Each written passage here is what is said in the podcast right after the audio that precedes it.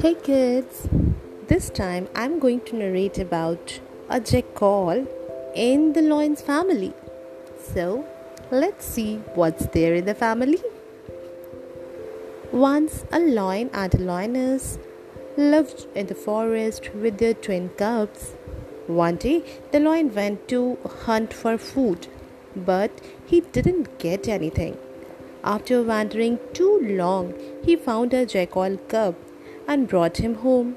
The lion said, Today our cubs will eat the jackal cub as meal.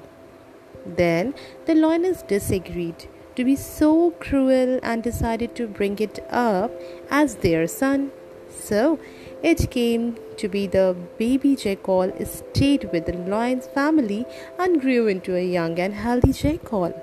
One day, when out of their hunt, the three encountered a mad elephant.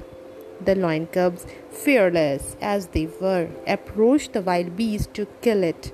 But the jackal said to them, No, brothers, do not go near to him. For elephants are our enemy. You will be killed.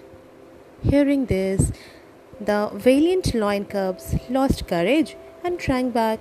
At home, they narrated the incident to the lioness, who said, you are still a jackal. Go away and join other jackals before it's too late.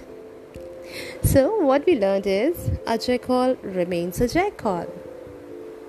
I hope you understand the meaning of the line. Till then, good night.